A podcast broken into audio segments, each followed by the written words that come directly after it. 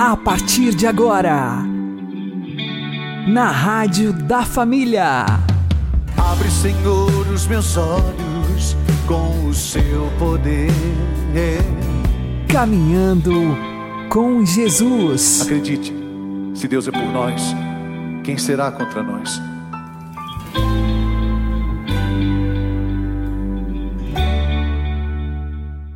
Olá, meu querido irmão, minha querida irmã, ouvintes da Rádio Regional Esperança.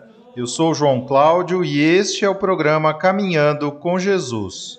Oremos. Inspirai, ó Senhor, as nossas ações e ajudai-nos a realizá-las para que em vós comece e para vós termine tudo aquilo que fizermos. Por Cristo Senhor nosso. Amém. Santíssima Virgem Maria, Mãe de Deus, rogai por nós. Castíssimo São José, patrono da Igreja, rogai por nós. A vida cristã é uma luta constante para o nosso crescimento interior, com o objetivo de alcançar nossa meta final, que é Jesus. E se você parar de lutar, você vai cair Vamos aprender com o Padre Léo. Cristão vive na luta. Cada dia ele vai caminhando um pouquinho. Cada dia vai crescendo um pouquinho. Não podemos perder o nosso alvo. No dia em que a gente cruza os braços, a gente começa a cair. A vida cristã, meus irmãos, a vida no espírito, ela é feita entre o espiritual em nós, que envolve o nosso espírito, nossa alma, e o nosso emocional, isso é espiritual. E o físico envolve o nosso corpo, as nossas necessidades econômicas, financeiras. São dois aspectos, dois aspectos que precisam estar equilibrados. A vida cristã, portanto, a construção, o triunfo da paz, é mais ou menos como andar de bicicleta. Andar de bicicleta, se você parar, você cai. Não é assim? Você tem que estar em movimento. E também tem que ter um guidão, tem que ter uma direção. Senão, imagina uma roda vai para um lado, a outra quer ir para o outro. Tem que ter uma, aonde eu quero chegar. E tanto que na bicicleta se tem o pneu. Na Bíblia fala que o Espírito é o pneuma. É o ar de Deus, é o sopro de Deus. A hora que eu paro, eu começo a cair. Triunfo em vossos corações a paz de Cristo significa também a nossa luta interior. Todos nós aqui, gente, na medida que vamos vivendo, nós vamos nos machucando. Isso acontece no namoro, isso acontece numa vida de comunidade, isso acontece entre marido e mulher, entre pais e filhos. Não pense você que você agora vai começar um relacionamento com alguém, uma amizade, um namoro, um casamento. Ai, que maravilha! Essa pessoa é um Padre do céu. Eu achei o homem da minha vida, Padre. Padre, ele é um sonho. Cuidado, vai virar pesadelo. Porque não existe um ser humano perfeito. Existe um ser humano limitado. Um ser humano que está em constante luta, em constante crescimento interior.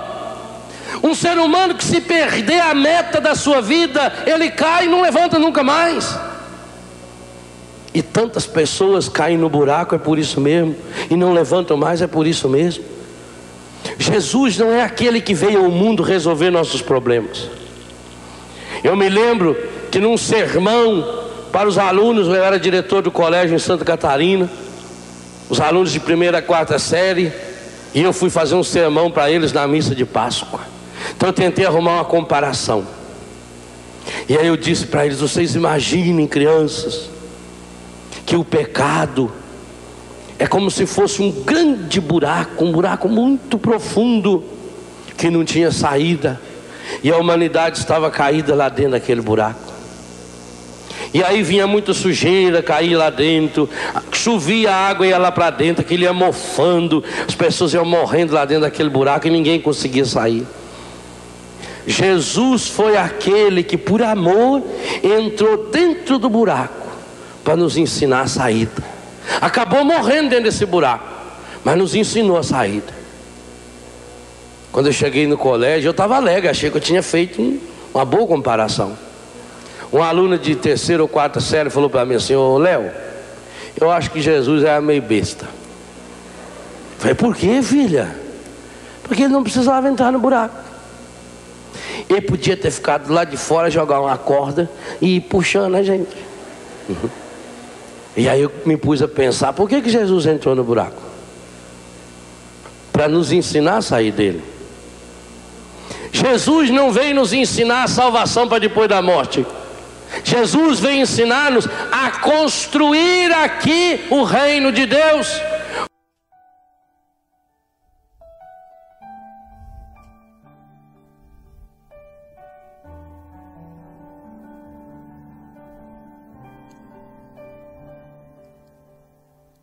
Te encontrar no coração é o meu desejo. Ao teu lado caminhar contigo estar. Único farol em luz no meu caminho. Única razão és tu. És o meu caminho só tu estás no centro do meu coração. Mesmo a terra gira sempre sem sossego. Mas existe um rumo certo, a meta és tu. És a meta certa, a direção segura. És a meta certa, tu és o meu caminho. Só tu estás no centro do meu coração. Tudo gira ao teu redor, tudo fala de ti. E não importa o como, quando, o porquê. Sempre no meu coração és tu o centro que a tudo dá sentido, rumo e luz. Tudo que eu fizer será amor somente. És a meta certa, tu és o meu caminho só tu estás no centro do meu coração.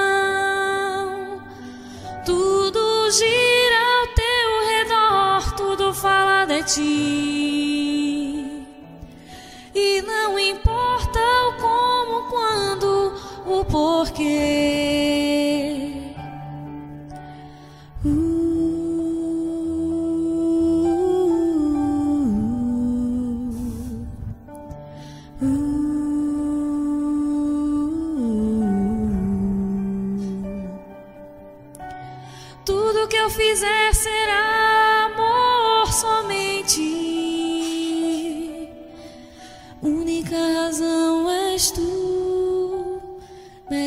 Meta certa tu. Só tu estás no centro do meu coração.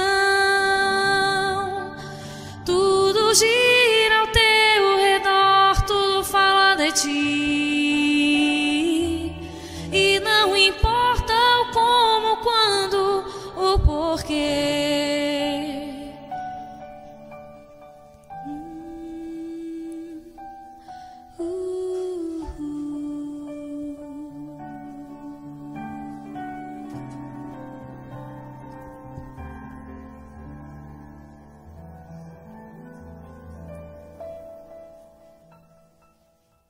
Caminhando com Jesus e o Evangelho do Dia.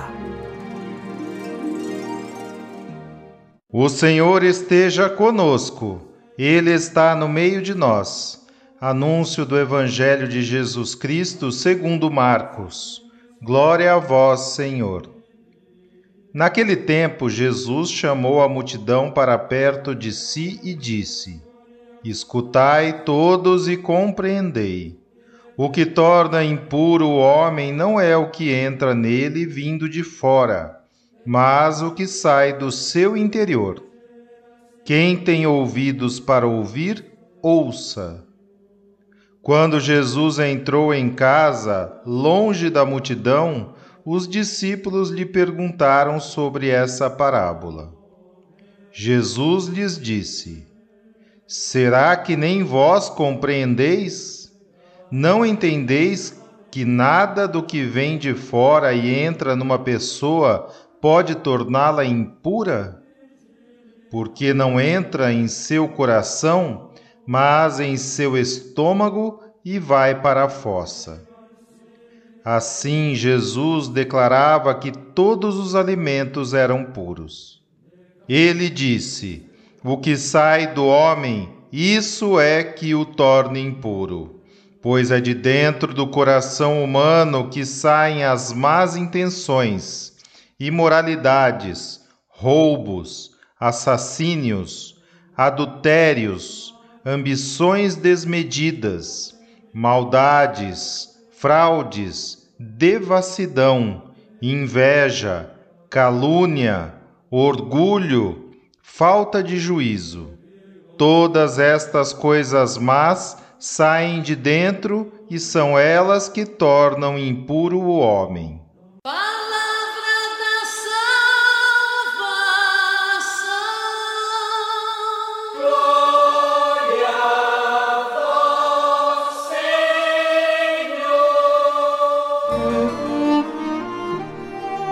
Agora, a homilia diária com o Padre Paulo Ricardo.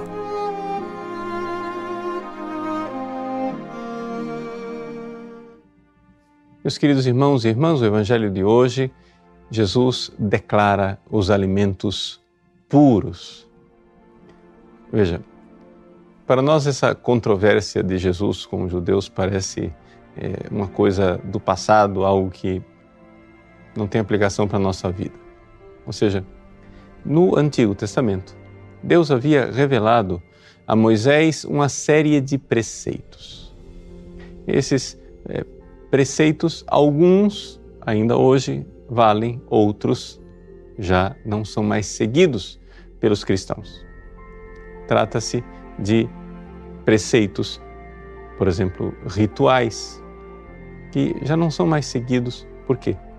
Porque agora nós temos o Novo Testamento. Nós temos uma nova forma, mais perfeita, mais elevada de prestar culto a Deus. Os adoradores de Jesus prestarão culto a Deus em espírito e verdade. É uma outra forma de prestar culto a Deus que temos na Igreja Católica. Temos os sacramentos de Nosso Senhor, temos os dons do Espírito Santo. E, portanto, uma série de leis, rituais e de pureza do Antigo Testamento já não tem mais valor. Constatado isso, você poderia dizer assim: ah, tudo bem, e aí? Bom, o fato, porém, é que aqui nós temos algo de extraordinário. Nosso Senhor Jesus Cristo está mostrando algo que muitas religiões não enxergam e, inclusive, hoje cristãos ainda não enxergaram que é o fato de que o mal tem uma origem no espírito e não na matéria. Veja, existe ainda um resquício né, de platonismo, de algumas heresias como o maniqueísmo, o catarismo, que ainda vagueia pela cultura cristã. E este erro consiste no seguinte: a matéria é má, o espírito é que é bom. Isto daqui tem uma ideia que é totalmente não cristã de que Deus ou teria criado coisas completamente boas, como o espírito, e outras completamente más, como a matéria, ou que haveria quem sabe até dois deuses. Um que criou o espírito e um outro Deus falso, que é um Deus mau, que criou a matéria. O homem então seria a mistura, mistura dessas duas realidades, espírito e matéria, e então o espírito precisa se libertar desta prisão que é a matéria, o corpo, que é sempre mal. Mas isso não tem nada de cristão. Por quê? Porque nós cristãos sabemos que os corpos não pecam. Se os corpos pecassem, os peixes pecariam, as vacas pecariam, os macacos pecariam. Mas os animais não pecam. Quem peca é o ser humano. Por quê? Porque o ser humano tem espírito. E aliás, o pecado é uma invenção de anjos, anjos maus. Quem primeiro pecou foram puros espíritos. E quem nos levou a pecar foram esses espíritos maus e depravados, que foram criados bons por Deus, mas que se depravaram pela sua desobediência. E assim também nós. Nós precisamos compreender que é de dentro de Jesus que sai a maldade. Ou seja, a maldade vem da alma. Vem da alma que, claro, às vezes é dominada pelos instintos do corpo, é dominada pelas paixões do corpo, mas não há pecado se esta alma não consentir, não aceitar esta ditadura das paixões desordenadas do nosso corpo. Portanto, aqui a coisa mais óbvia para um bom católico: não existe pecado sem consentimento. O seu corpo pode sentir coisas, mas você só peca se você consentir. Ou seja, o corpo sente coisas, mas você só peca se a alma entrar na história e, advertida, consciente, diz: Poxa vida, isso aqui está errado. E livre, deliberadamente diz: Eu quero mesmo assim. Somente os espíritos podem fazer isso. Os animais nunca terão advertência e consentimento por isso nunca pecarão. E também, coitados, nunca amarão, porque o amor de verdade é também Ele, como o pecado, consciente e livre. Que Deus nos dê o seu Espírito Santo e nos ajude a ter corações ardentes, conscientes e livres do amor que precisamos lhes dar. Lhe dar. Deus abençoe você. Em nome do Pai, e do Filho e do Espírito Santo. Amém.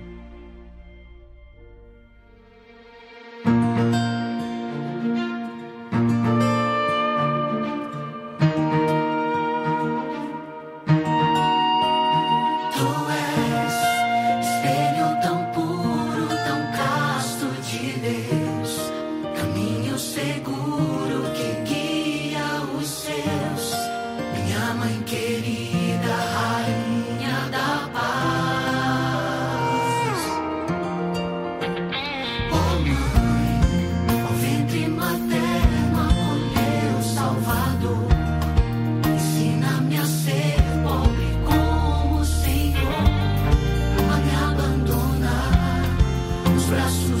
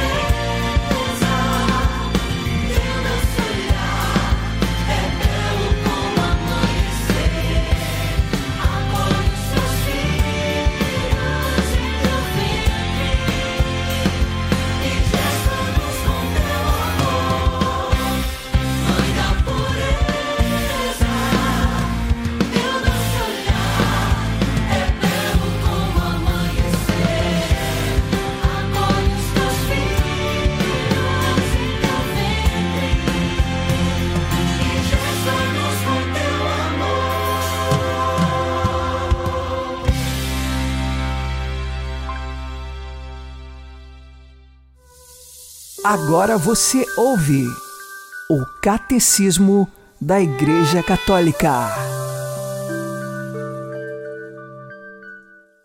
Existe um duplo aspecto no mistério pascal.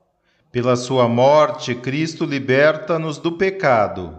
Pela sua ressurreição, abre-nos o acesso a uma nova vida. Esta é, antes de mais, a justificação que nos repõe na graça de Deus, para que, assim como Cristo ressuscitou dos mortos, também nós vivamos uma vida nova. Esta consiste na vitória sobre a morte do pecado e na nova participação na graça. Realiza a adoção filial porque os homens tornam-se irmãos de Cristo, como o próprio Jesus chama aos discípulos depois da ressurreição. E de anunciar aos meus irmãos. Irmãos, não por natureza, mas por dom da graça, porque esta filiação adotiva proporciona uma participação real na vida do Filho, plenamente revelada na sua ressurreição.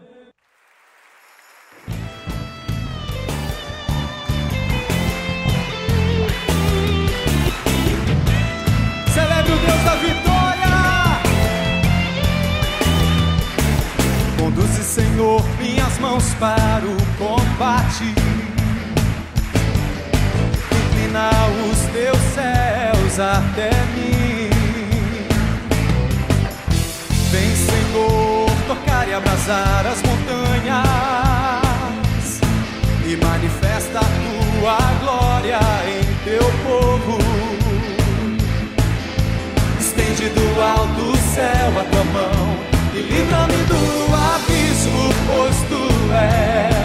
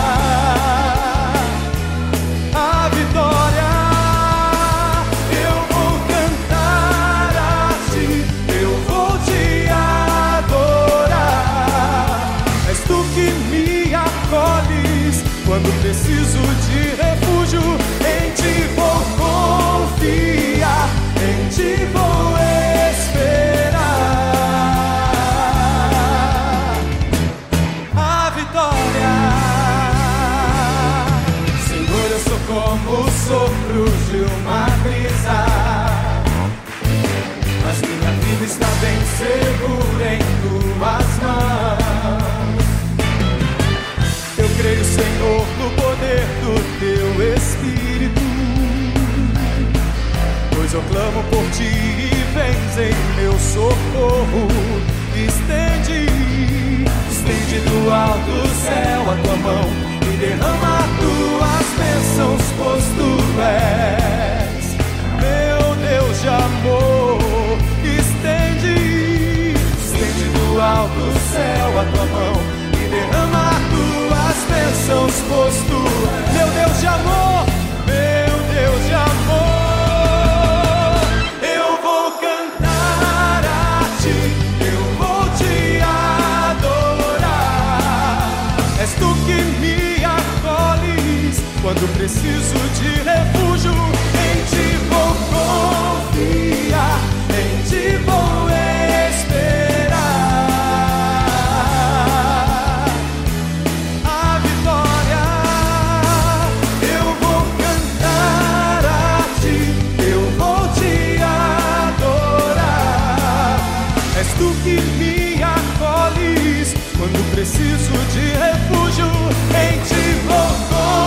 vou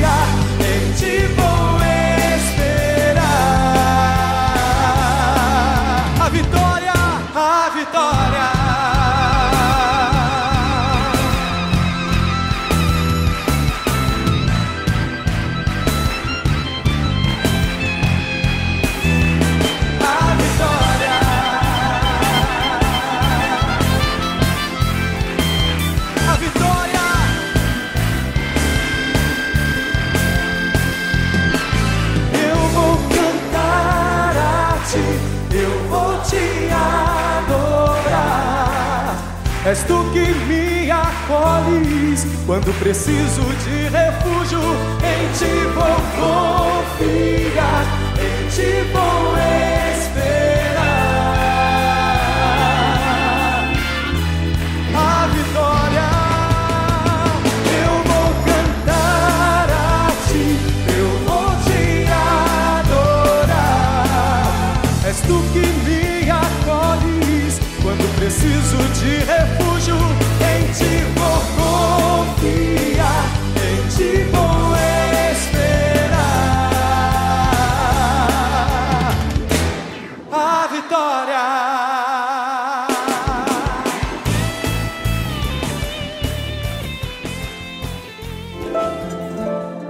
Santo do Dia, com Padre Alex Nogueira.